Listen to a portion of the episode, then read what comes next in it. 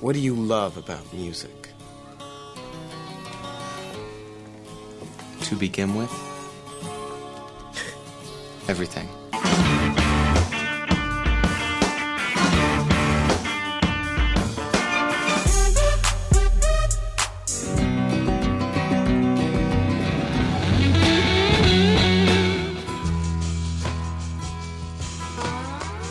Putting on a great show is the most important thing you can do. One great rock show can change the world. Welcome to Sound Opinions. I'm Jim DeRogatis, the pop music critic at the Chicago Sun-Times.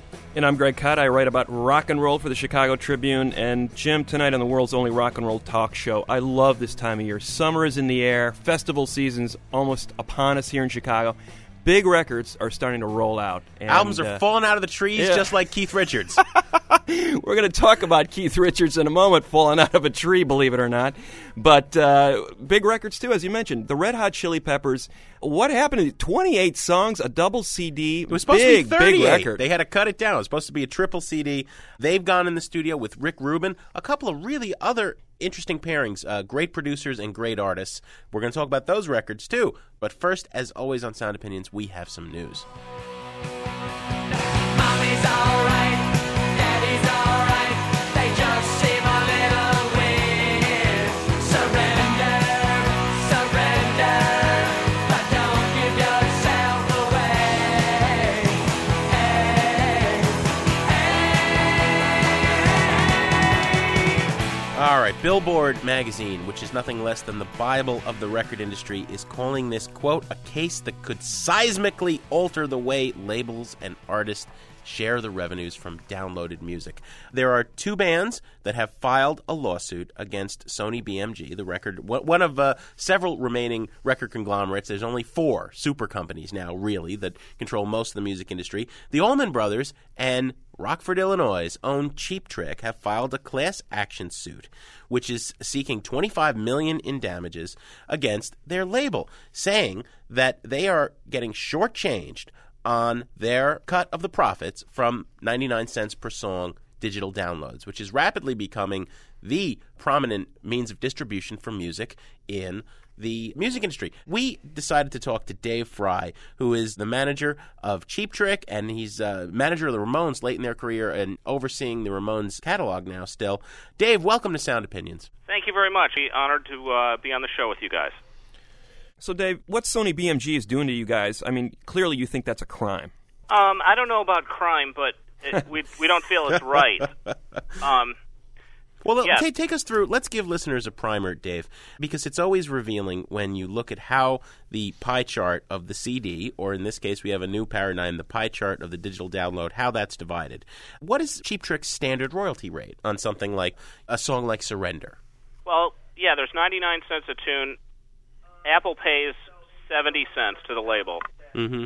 The label takes off 25% as a new technology charge because they're developing this, you know, they're putting in all this infrastructure to create this new delivery service. Like, you know, they have to retool the plant and take out all the vinyl making machines and put in CD burners instead. Right. Or that type of thing. In fact, CDs is still a new media for both Cheap Trick and the Ramones. I work for the Ramones, too. Introduced in 1990, 1989. Yes, you're still getting paid at the new media rate is what you're saying. Yeah, I think it was 87 or 88. 87, yeah. Mm-hmm. CDs are still a new media for us. But basically, there's the new media deduction. Then there's a container deduction of 25%. I'm not sure what a container is in a download, but there's no packaging. Well, I'm looking. I'm willing to learn about it, maybe in this lawsuit. And also, there's a breakage deduction too, which is between 10% and 15%. For Ramones, it's 10%, and for some reason for Cheap Trick, it's 15%. Wow! So you're getting charged for packaging and for breakage of an MP3 file. Well, container. Yeah, container. We don't know what container is. Yeah, you got to get this right. That's breakage. Oh my God. Wow, how does an MP3 break? So, somebody goes into a store and buys a Cheap Trick CD with your greatest hits on it, all of which have been paid for many times over. $15 for that CD. Yep. What percentage of that $15 actually gets into the band's pocket? About 10%.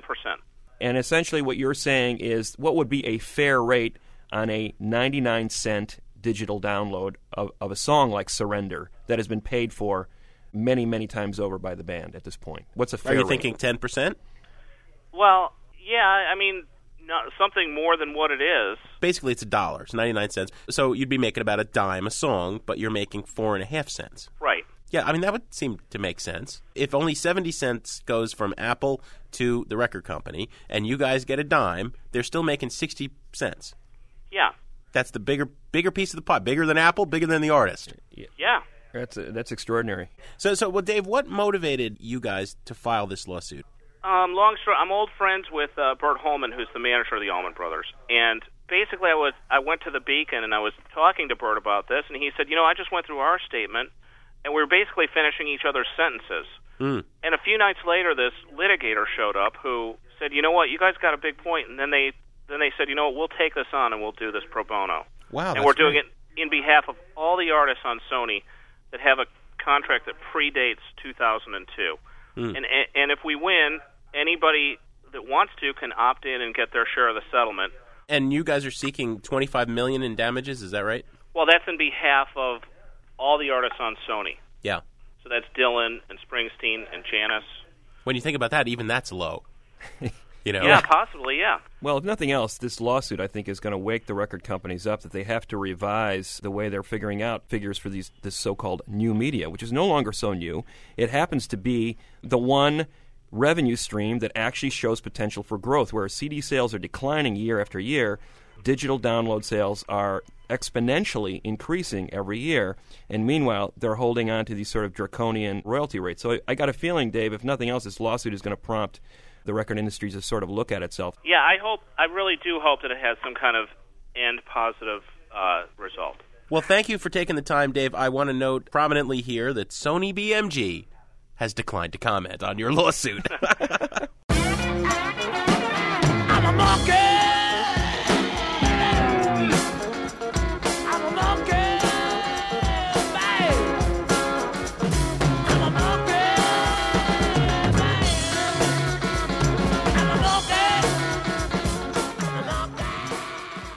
Keith Richards imitating an orangutan on his vacation, not just in a Rolling Stones song. We're laughing about this, but for a while there, I think we were all in pins and needles because Keith Richards injured himself while on vacation in Fiji. It's not clear exactly how, but one of the reports says that the death-defying Keith Richards fell from a coconut tree and hurt his head.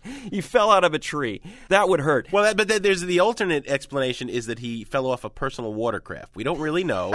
The Stones camp is keeping mum on this, but just, we don't wish ill upon Keith Richards. We're sorry he hurt himself. We like Keith Richards, but Keith Richards falling out of a tree is just too rich. He can't go that way. This guy's more resilient than a cockroach, and I say that with all due respect. But, he has had numerous odd, freakish accidents. In 1998, he broke 3 ribs and punctured a lung. This is rich, too. Falling from a ladder while reaching for a book in his library. I mean, so, never mind who knew Keith Richards liked coconut. Who the hell knew Keith Richards had a library and could read and would actually want to climb to the top for something that wasn't like Penthouse magazine? You see, Jim, the subtext for all of this is that he may have given up drugs, but he's still drinking copiously. I mean, he told me last time I interviewed him, he's drinking a fifth of vodka every day. Yeah. Well, so, it's got medicinal purposes. That's healthy for him. I'd be falling off ladders and falling out of palm trees, too, if I was drinking a fifth of alcohol every day, as Keith apparently is still doing. But the good news is that Keith is out of a New Zealand hospital after being checked in there after this accident in the Fiji Islands. He's out of the hospital.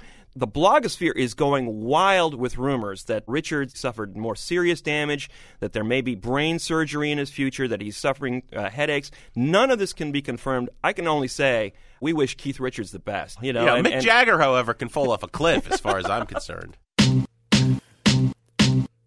I remember when I lost my mind. There was something so pleasant about that place.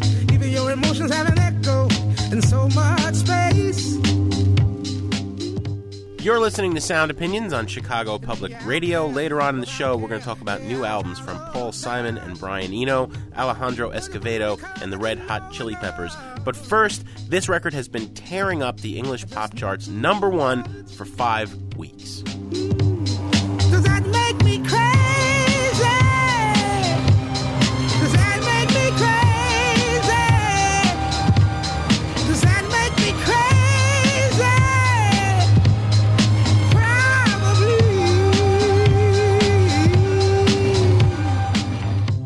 All right, tell me you're not instantly hooked. You're instantly in the mood of like, what is that? That is the best song I've heard this year. That's an incredible single. Single of the year so far. It's called Crazy. It's the first single from the Gnarls Barkley debut album called Saint Elsewhere. It is all over the charts in England. In fact, it debuted at number 1 on the charts in the UK, based solely on digital sales. We were just talking with Dave Fry, the manager of Cheap Trick, about the increasing power of digital downloads as a primary vehicle for selling music. There's your example. Like when the Beatles were placed suddenly, you know, your Frank Sinatras and your Perry Comos on the charts. This is the first time people put a record at number 1 just digital downloads. Exactly. It's sweeping England, is soon to be released in the United States. What is Gnarls Barkley? Where did this song come from? Gnarls Barkley, essentially a collaboration between a rapper vocalist named CeeLo and a DJ named Danger Mouse. CeeLo, a primary member in the rap group Goody Mob from Atlanta, also a couple of incredible solo albums. Thomas Calloway, childhood friend of Dre from OutKast from Atlanta, part Southern preacher, part cartoon character, a spiritualist, a surrealist, a gospel singer, a rapper. Exactly, a guy who sings as much as he raps. Absolutely. Partners with this guy, Brian Burton, who's best known as Danger Mouse, definitely the most inventive producer on the current hip-hop scene, best known for the illegal but brilliant combination of Jay-Z's Black Album and the Beatles' White Album to equal the Grey Album. And don't forget, Burton worked on that Grammy-winning album by the Gorillaz, Demon Days. That was Danger Mouse's production job on that. Also did an incredible job with MF Doom on the Danger Doom record. Burton, a.k.a. Danger Mouse, seems to find new collaborators every year to work on exciting new projects that sound nothing like what he's done before, and has done it once again with CeeLo on this Gnarls Barkley record. Now, they would have us believe that Gnarls Barkley is, in fact, this mysterious musical Svengali, who was a great friend of the late rock critic Lester Bangs, has been a lover of Mariah Carey and Janet Jackson, and happened to have taught Kraftwerk how to speak English. They have this long, elaborate bio, which is their official Atlantic Records biography. None of it's true. It's clearly these two guys messing around in the studio. Let's play a little something, and then we're going to give our thoughts on this record. We decided on Smiley Faces, which is one of many great tracks from the Saint Elsewhere record by Gnarls Barkley on Sound Opinions. But what did you do? What did you say? Or did you walk or did you run away? Where are you now? Where have you been? Did you go alone or did you bring a friend? I need to know this, 'cause I noticed you're smiling out in the sun, having fun and feeling free. And I can tell you know how hard this life can be, but you keep on smiling for me.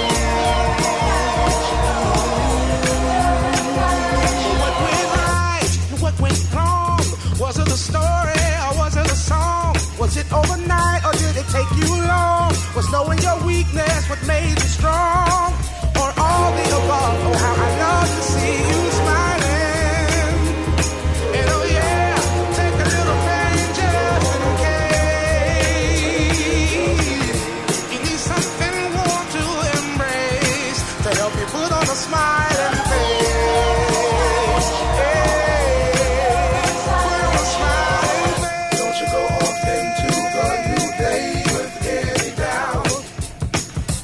Summary of something that you could smile about. Say for instance, my girlfriend, she bugs me all the time, but the irony of it all is that she loves me all the time. Oh, see.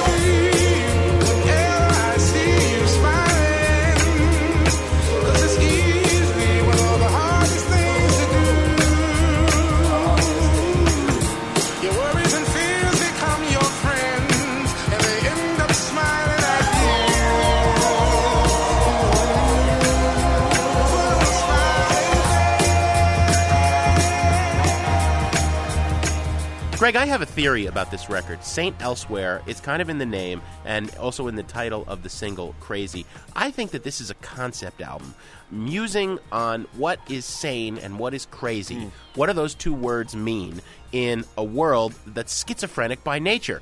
Danger Mouse being one of the great artists who is working schizophrenia as a medium. Doesn't matter what the genre is. There's an electro-pop cover of the great Violent Femmes song, Gone Daddy Gone. There's this weird ballad, Just a Thought, which is a musing on suicide. You know, there's psychedelic soul, like the great Isaac Hayes chocolate-covered psychedelic classics. I mean, everything under the sun is on this record. Yeah, I agree with you. There's an element of surrealism that is really inviting. I think Danger Mouse is an expert in this area, especially after his collaboration with MF Doom. The cartoon stuff that you quoted, you know, you can hear the Damon Albarn Gorillaz influence there in terms of the bio, the fanciful bio for this band. Yeah. So they're bringing some of that. And CeeLo, I mean, this guy's solo records were just mind-blowing in terms of where he wanted to go with the music. You've been championing him on Sound Opinions for years. Yeah. People think OutKast is blowing out the boundaries of hip-hop. I mean, this guy's solo records have been way beyond OutKast in terms of just their experimentation. You mentioned the song The Boogie Monster, you know, Ode to a Vampire. He looks in the mirror and says, hey, the monster's me. You know, I'm this guy who I can't figure out. You know, I'm this crazy guy. I used to wonder why he looked familiar. Then I realized it was a mirror. Oh, and now it is plain to see the whole time the monster was me. Oh, there's a monster in my closet. Someone's underneath my bed. The wind's knocking at my window. I killed it, but it's already dead. I don't think that CeeLo as a rapper is on the same par, not quite as great a talent as Danger Mouse is as a producer, but he is a great singer. He can do the soul R&B thing in a freaky, stylish way. You know, not great by Marvin Gaye standards, but certainly in a Prince just kind of freak funk way. Yeah, he's got this Southern preacher thing going, and yet he's got this high tenor voice, and yet it's really gravelly at the same time. So there's a sense of, you know, you're dealing with a freak. He was in the gospel choir, but at the same time, he might have been messing around, you know, with a couple of the girls on the side. He's wearing a blonde mop top wig and these Mr. Magoo glasses. I mean, it looks really freaky and frightening. Yeah, it's a really inventive record, and I think that song "Crazy" is going to be one of the dominant songs of the summer. If there's any justice at all in the United States, this song will be a huge summer huge hit. It's a summer hit. Absolutely. Summer hit. On the patented Sound Opinions scale of buy it, burn it, trash it, I've got to say this is a buy it record. I love this record, Greg. Sure, this is a buy it record all the way, and we got to have another dose of crazy before we get to some more record reviews. We're going to talk about Paul Simon, Alejandro Escovedo, the Red Hot Chili Peppers later on in the show. But first, a dose of crazy from the Gnarls Barkley record on Sound Opinions. Come on now, who do you think you are? Bless your soul. You really think you're in control?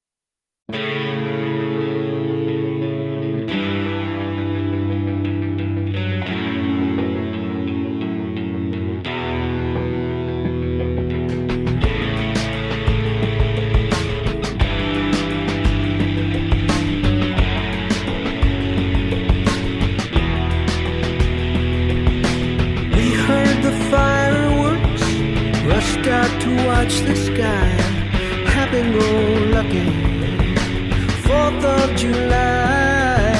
How can you live in the Northeast? How can you live in the South? How can you build on the banks of a river when the flood water pours from the mouth? How can you be a Christian? How can you be a Jew?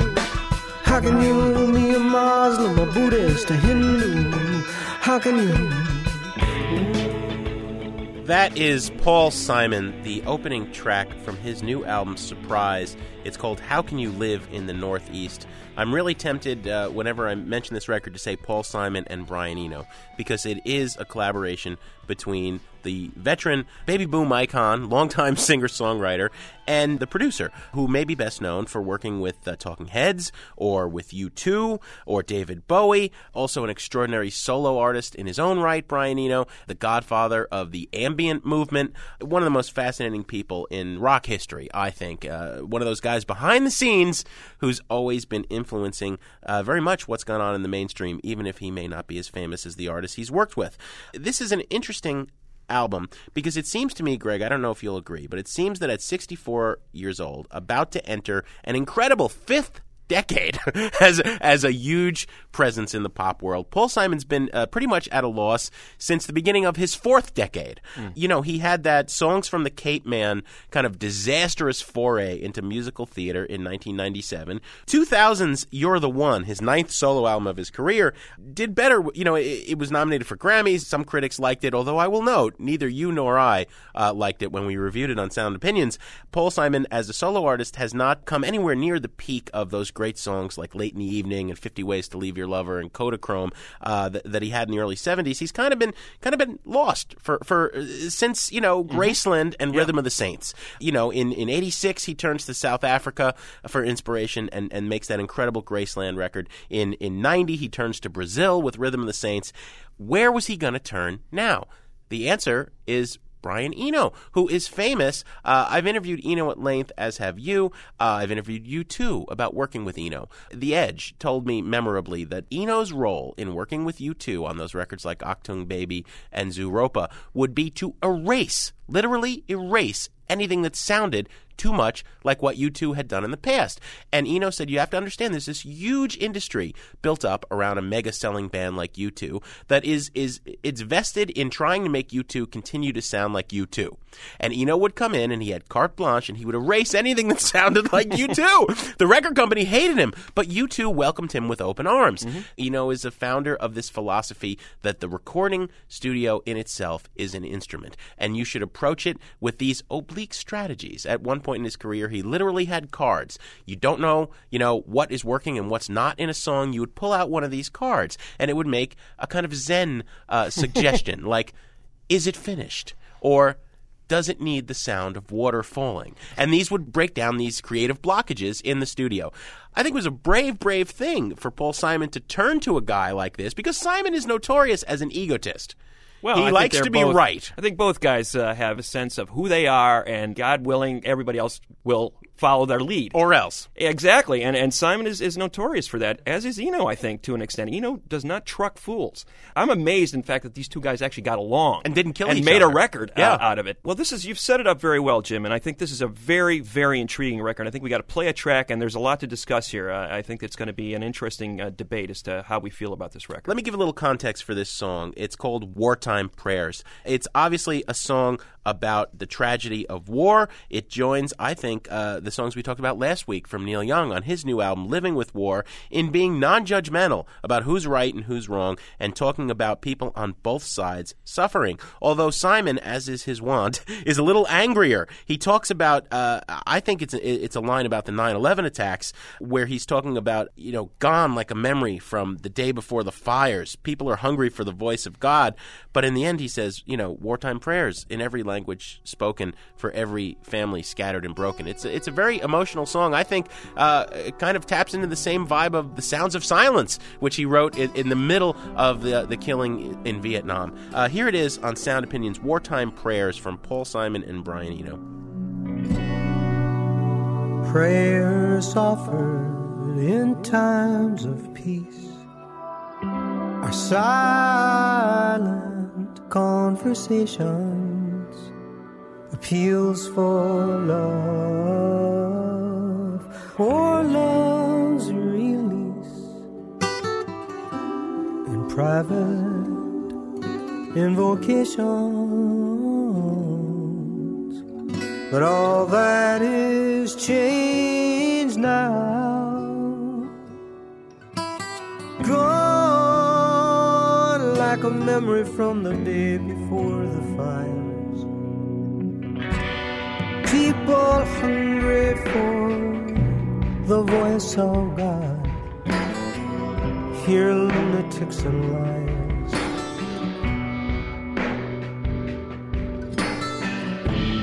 liars. Wartime prayers, wartime prayers.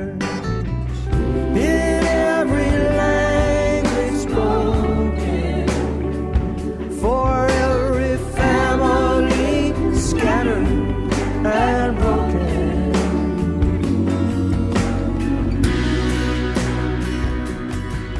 Wartime Prayers from Paul Simon's 10th album, Surprise, and I think the high point of this record. You can hear the dramatic Eno input there, taking that sort of very gentle, wispy ballad and transforming it into this very dramatic and beautiful ballad. Yeah, when the gospel choir comes in, what a powerful moment. You know, people say, what do these guys have in common? Well, Eno and Simon, I think, both share a real love for gospel singing. Mm-hmm. That influence is on both their records throughout their careers, and you really hear it in this beautiful song, Wartime Prayers. Well, and an appreciation of rhythm. Absolutely. Simon, very underrated in that area. The percolating Brazilian grooves on Rhythm of the Saints, the percolating South African grooves on Graceland, Eno as well. Amazing with what he can do with rhythm. Also, the mix, the multi-dimensional mix. Foreground, the middle ground, the distant horizon. He arrays these instruments in really interesting ways, and he's very subtle in the way he does it. This is where I thought he and Simon might clash, because Simon likes his vocal to be front and center, and Eno's mixes are famous for the vocal may be subservient to a snare drum or an odd guitar part. And there's a lot of great odd guitar on this record from Bill Frisell. Mm-hmm. Simon as well. Simon, a very underrated guitar player, does a lot of the guitar playing here, allowed Eno to treat his guitars. Herbie Hancock is playing keyboards, and you have Steve Gadd, longtime Simon sideman on drums, who's considered the preeminent studio drummer of all time. So the stars were aligned. This record could have been a masterpiece. I think it could have been an amazing record, and if every song had been as good as Wartime Prayers and a couple of the other ones, I think you would have knocked it out of the park. You're not going to. You could have been. I think they tiptoed around each other too much. I think Eno tiptoed around Simon, and I think Simon, the Simon ego, maybe got in the way a little bit here. You're breaking my heart. I wish it had been better. You talk about the rhythm. Where's the rhythm in this record, Jim? That's what I'm really missing. It's the ambient percolation, thing that Eno very does. Subtle. And we get the wispy Simon vocals, the gentle melodies, and the songs just sort of sit there. And it's a nice bubble bath to be in. But I found myself getting a little antsy listening to this record, saying, take me somewhere. What, is there a full moon drama or something? There's a full moon. So you're saying this record doesn't rock enough, and Jim DeRogatis here is defending a Paul Simon record. It's like it's the topsy-turvy universe. Wartime Prayers doesn't rock, but it's dramatic, and it takes me somewhere. You saw the way that song transformed itself, even in the couple of minutes we were listening to it, and I don't hear that sense of transition on a lot of these other songs. They sort of stay in one place. And Eno's decorations are really pretty. I mean, I think he does a tremendous job, very subtle. I think he tiptoed around Simon a little bit too much. I think Simon demanded sort of a dramatic reinvention here, very similar to what Eno did with Talking Heads, very similar to what he did with U2. He didn't pull it off with Simon. I don't know if I agree with that, because I think it's a dramatic reinvention. I am not a Simon fan, aside from a couple of singles from the early 70s, which I mentioned earlier. I like Graceland. Okay, I don't like Rhythm of the Saints, and I really don't like Paul Simon. My wife, who is a Simon fan, heard me playing this record several times and didn't even realize it was Paul Simon. Right. Maybe that's why I like it. But I don't know what you're talking about, Greg. I think that all the best Simon traits are here. I'm shocked. I thought you'd be all over this record, and then I think that if the Sound Opinions team was consulted going into this, they'd say, this is one of those ones, Greg's going to like it, Jim's going to say, The fact that 80% of your introduction about a Paul Simon record had to do with Brian Eno makes me wonder if you really it really mattered whether Paul Simon was on this record or not. No, I think it's irrelevant. Talk about the cult of the producer. No, it's a Brian Eno record that Paul Simon happens to sing on. Exactly. You know, and I love this record. It's a buy it record as far as I'm concerned. Yeah, it's 3 or 4 good songs. Definitely worth burning, but a snoozy record. Burn it all the way. Wow.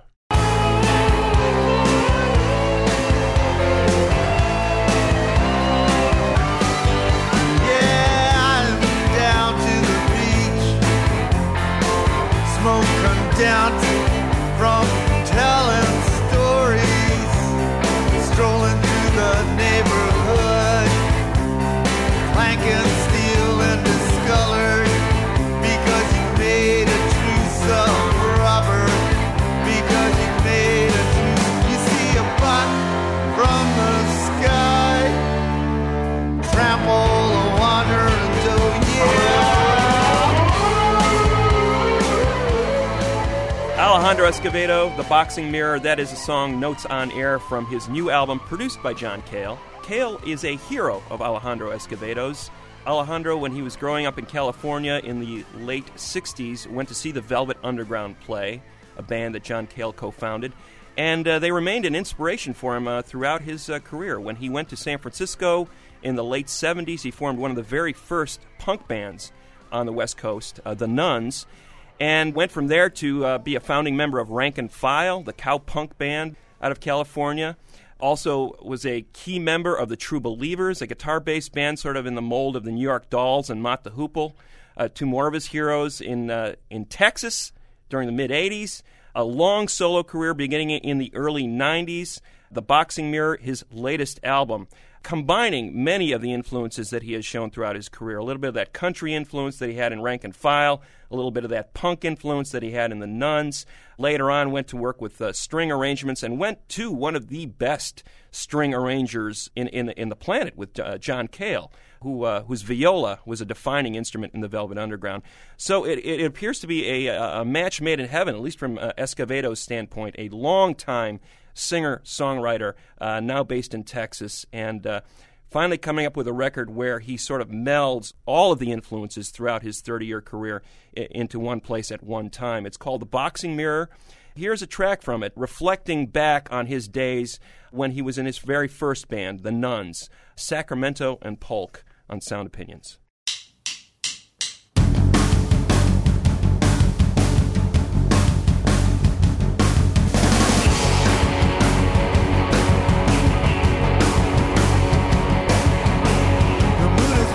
Sun, my shadows fall, night it follows me as I drive your way.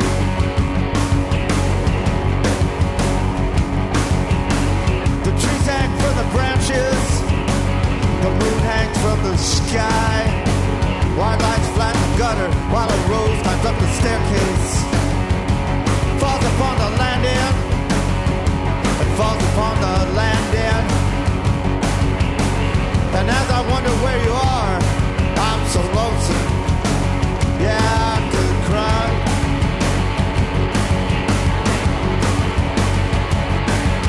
She really is partaking, and she lies there softly sleeping, undisturbed, and I wish my breath, my voice, my touch could awaken her, yeah, awaken her again. I'm under I'm under spelling it. Oh yeah, spelling it. That is Sacramento and Polk by Alejandro Escovedo from his new album, Boxing Mirror. What was that, the address of where the Nuns rehearsed, Greg? In one of the hotels, one of the sort of cheap, divey hotels in San Francisco that they used to stay, where a lot of nasty activity was. Well, you definitely hear that Velvet Underground groove, the rhythm, and the way the guitars just slap you in the face. It's a great track. I have not been a fan of Alejandro Escovedo's solo career, Greg. He's known for those lush strings that you mentioned. I have an anti-singer-songwriter thing to begin begin with, but I liked the Paul Simon record, so I'm not inflexible. It's a little precious sometimes, his lyrics. I like him very much when he's paying homage to his Mexican roots and bringing in kind of this weird combination of Lou Reed circa street hassle with the strings and Mexican influences. That's great. So I liked the bands that made him a cult hero, the Nuns, Rank and File, True Believers. Been lukewarm on the solo career. I think this is his best solo album. You hear Cale come on loud and strong. It rocks really hard, but then there's also other stuff like that song, The Ladder, is a beautiful, beautiful, fairly traditional Mexican ballad. I think the thing that you forgot to mention in your introduction that is key to why this album works, besides John Cale, is that Alejandro survived a life-threatening illness just a couple of years ago. He had hepatitis C, broke down in Arizona, I think, while on tour. There's a song here that very frighteningly conveys what happened there. It nearly died. There was a 2004 tribute benefit album called Por Vida, where you had some of the cream of the crop of the roots rock scene of America covering his songs and trying to help him pay his hospital bills. So there's two things happening here. He's working with his hero and really getting into that Velvet's garage rock drone mode, and he's happy to be alive. It's kind of a theme that runs throughout the whole album. Gonna learn how to give, not how to simply get by or to barely hang on, he says close to the end in a song called Died a Little Today. This is a guy who, like Keith Richards, he's just had, one of his 9 lives, wasn't sure he was going to get the chance, and man, he's happy to be here and happy to rock. Yeah, well, you're absolutely right about the recovery from the hepatitis C. He is happy to be alive. He's in his mid-50s. He didn't think he was going to get another chance. He literally did not think he was going to be able to play music again 2 years ago, much less be alive. And in much in the same way that Neil Young seems to have had suddenly a second life after his brain aneurysm of last year, or Dylan in 97, coming off that heart ailment and suddenly making one of the best records of his career. You got the sense of Escovedo as a man renewed on this record. I'm sensing a new rule. There's that old cliche that death is a good career move in rock and roll, but near death is a better living and making a great album is an even better move. That's exactly. Great. You don't die, you make good art. And you point out the flaws in his earlier studio career, and I'm inclined to agree with you to an extent. I think the live shows have always eclipsed the albums. Finally, he got a chance to do a little serious studio time with somebody who really understood him as an artist, and Cale is an admirer of Escovedo's. He recorded a key song on the Por Vida tribute album. He clearly admires Escovedo as a songwriter, and he understands what he's trying to get at, because he's tried to make these kind of complex records with the Mexican influences, the string arrangements, the punk side, the country side. How do you meld all those things and make it sound coherent? And I think Cale understood that about him, and he got the formula right on this record. When you hear those guitars roaring like they were on that track we played, there's also, Mexican accordion, and it sounds just, like it belongs with those guitars. I don't think that's ever sounded like those things belong together on an Escovedo record. So I've had people email me, Jim, and say, you're clearly a fan of Escovedo. You've written about him several times. Where do you start? I'd say this record. I tell them, go out and get The Boxing Mirror, because it's probably the best recorded record and the best representation of all the things he's been interested in musically in his career, finally nailed in the studio.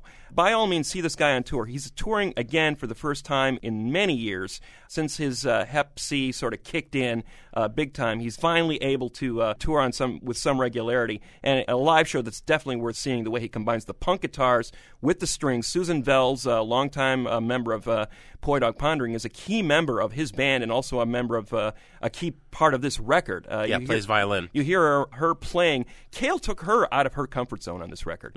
He said, you're going to play some stuff that maybe you don't like. Yeah. The riff in Deer Head on the Wall was Cale's idea, and Vels, this classically trained musician, was kind of buckling, saying, I'm not sure that sounds very good, but it turned out to be the key hook in the song. Well, that's what Eno and Cale shared in common. Both producers like to kick people out of their comfort zones, which is probably why they didn't work together so well.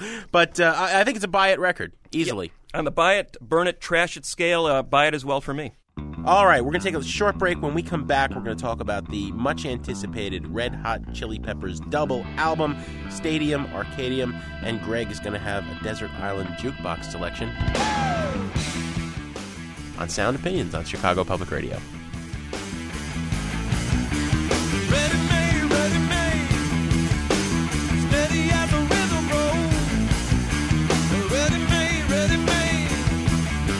and this is how the story goes.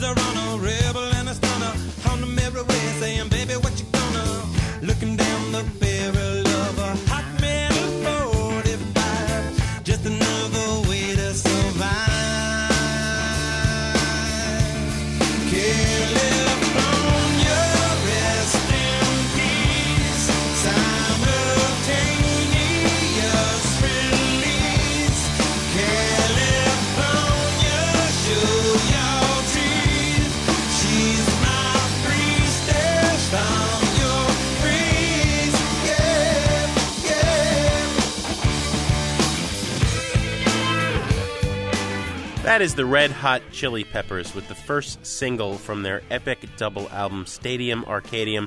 The song is called Danny California. She is apparently a young woman who last made her appearance in a Chili Peppers song in Californication.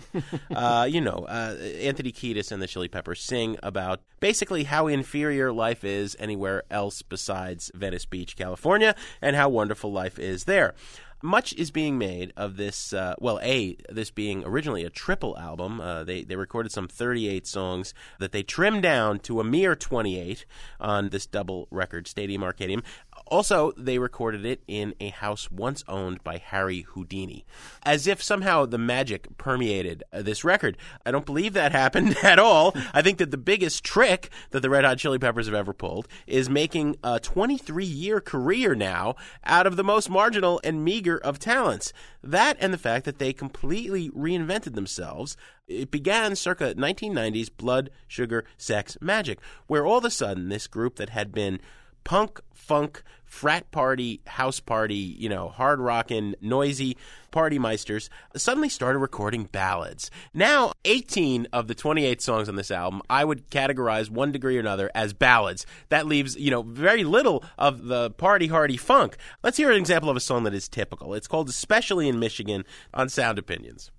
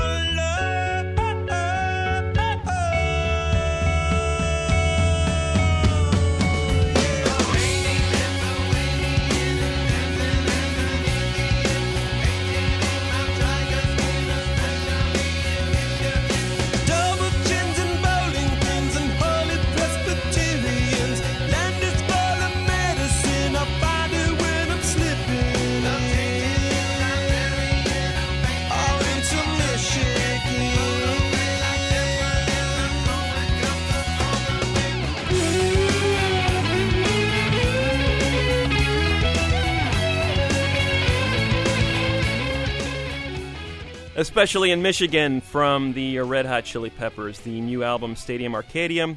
Anthony Kiedis, a little tribute, a backhanded slap in the face, really, to his home state of Michigan. Midwesterner in his youth and moved out to Cali and saw the light and decided that California, their muse, the scene of many, many destructive catastrophes in their life as well. I mean, Kiedis has sung very openly about his abuse of drugs, his catastrophic relationships. The theme of this new album is that Kiedis is making the transformation into a more spiritually enlightened human being. I've read that it's inspired by the Kabbalah, that mystical Jewish religious teaching which Madonna's been hyping. Yeah. I mean, Kiedis, as a lyricist, he has nothing worth saying, and certainly nothing that would make you think of the Kabbalah. Well, but I think he shows his true colors in a song like She's Only 18, the barely legal She's Only 18. I put my lovin' in your oven. I mean, these guys jumped around the stage like a bunch of chimps in the 80s, as you put it, made this remarkable transformation into balladeers. The melodic balladeer side of them is still in full operation on this record. I have a tough time swallowing. Yeah. I have a tough time swallowing the sensitivity that they seem to be evincing toward the opposite gender here. Well, there's the song that Flea wrote for Kiedis to propose to a girlfriend, and then there's it's too much. Now, 2 points that I need to make about the Chili Peppers, because I'm very dubious about them. They did become a very reliable singles band in the 90s. I think some of the better alternative rock hits of the 90s were written by the Chili Peppers. Under the Bridge, Scar Tissue, Californication, Give It Away. those songs didn't sound bad coming on the radio, and in small doses, this band can be interesting. They've got a few potential hits on this record, but 28 songs is a lot of songs, way more Chili Peppers than anybody needs. Especially because they keep repeating themselves. Oh, my God. It really is kind of a very repetitive record. I think this is a big screw-up on the part of the producer, Rick Rubin, who was notorious for his high standards as a songwriting coach. I mean, he's worked with some of the best. He's worked with Johnny Cash. He's worked with System of a Down. It's a pretty wide range. I mean, he's gotten some great work out of the Beastie Boys, for God's sakes, and the Chili Peppers. He's sort of been their guru. He got the Chili Peppers on the radio with albums like Californication and Blood Sugar Sex Magic. I think his standards fell down on this record, though. The best part of this record, as far as I'm concerned, is not Anthony Kiedis' lyrics or his newfound sensitivity, but John Frusciante's guitar playing. Yeah. I think he's a remarkable guitar player, and I think he adds a lot to this record. I think guitar players will be listening to this record to hear moments like in the song Turn It Again, the way he sort of just takes that song over, the counter melody he plays in Desecration Smile.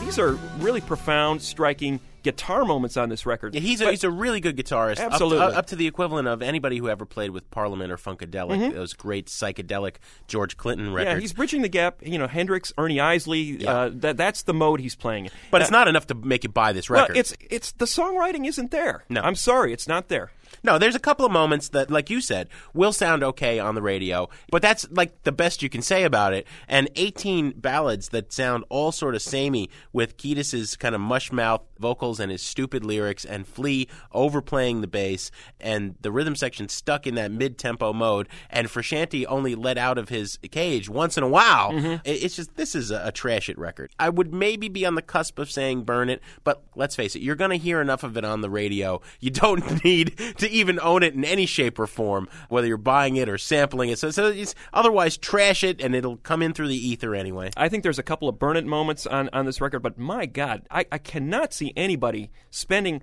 hard-earned money for this record. There's no way. Trash it. I think 28 songs, I can count maybe 6 that I want to hear again. Of all the bands to be surviving from the alternative era. We get stuck with these guys? Why has there been 23 years of Red Hot Chili Peppers? I tell you, little buddy, this whole island is bewitched. Just across the way, island lost at sea. Now I'm stranded on my own.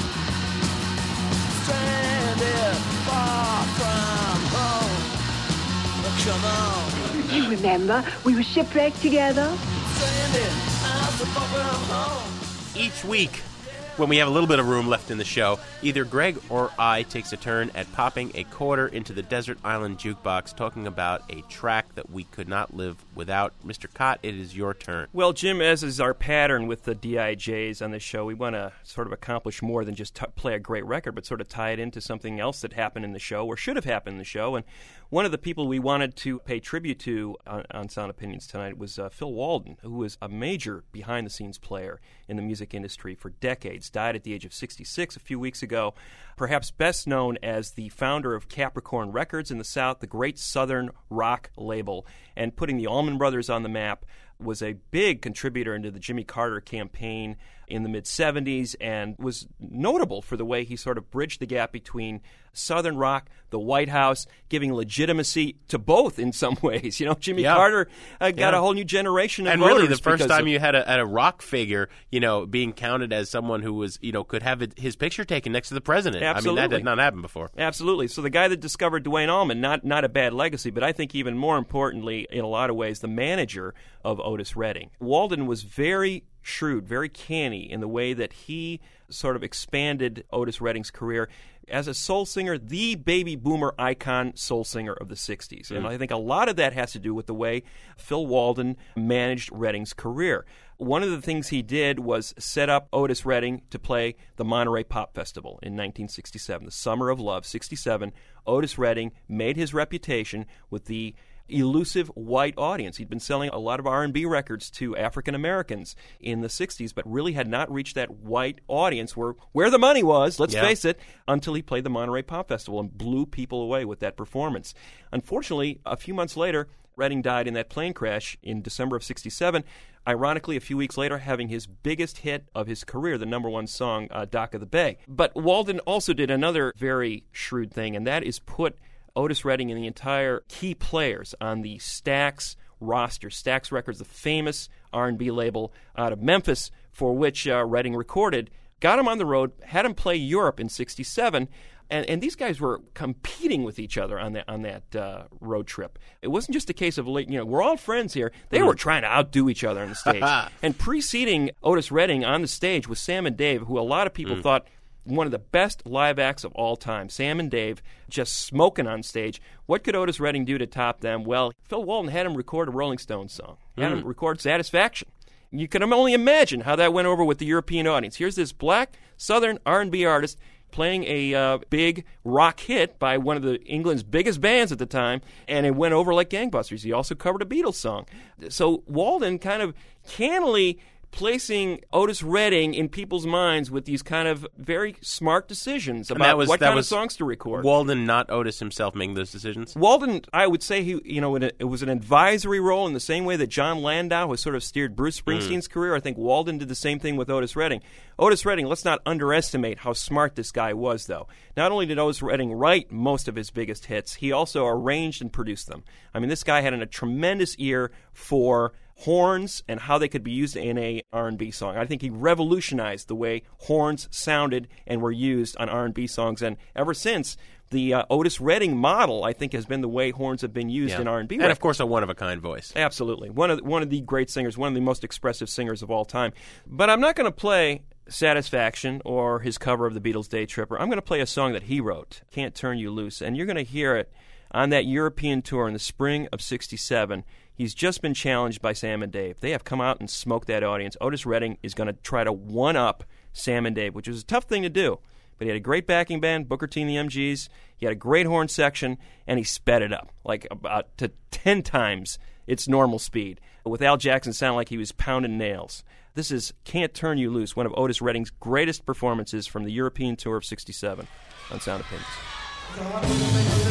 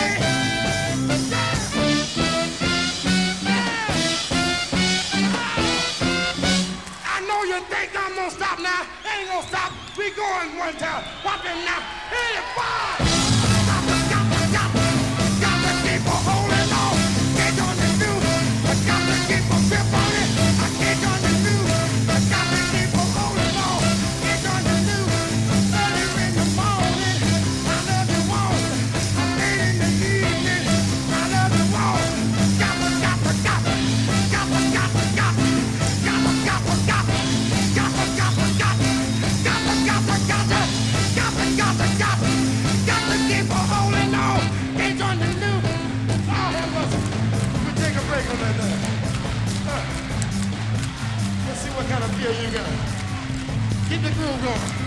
Keep it going. Don't stop. Keep the groove going. Gotcha. Gotcha. Gotcha. Gotcha. Hold on. Gotcha. Gotcha. Gotcha. Got to keep on rolling. Can't turn you through. Got to keep on grip on it. I can't turn you through. Got to keep on holding on. Can't turn you through.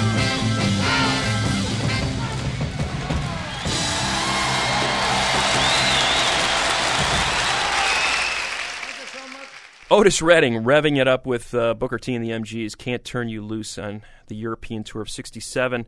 Man, that's got me in a great mood, and also putting me in a great mood was this band that is going to perform for us next week. We taped them a couple weeks ago. Art Brut from England, one of your favorite bands of the year. I love this record. They're fun to talk to, fun to listen to. Absolutely. It's going to be a fun show with them, and we're happy to introduce them to a large part of our audience. Their record is just now coming out in the United States after being out in England for more than a year, so it'll be fun to have these guys play for us next week. There you go. We've got some thank yous to say on the way out. As always, our executive producer is Tori Malatia. Our managing producer and director is Todd Bachman. Our producer is Matt Spiegel. Associate producers are Jason Saldana and Robin Lynn. We get some legal help from Dino Armiro, some technical assistance from Joe Dassault. And we'd just like to thank you for listening, and see you next week.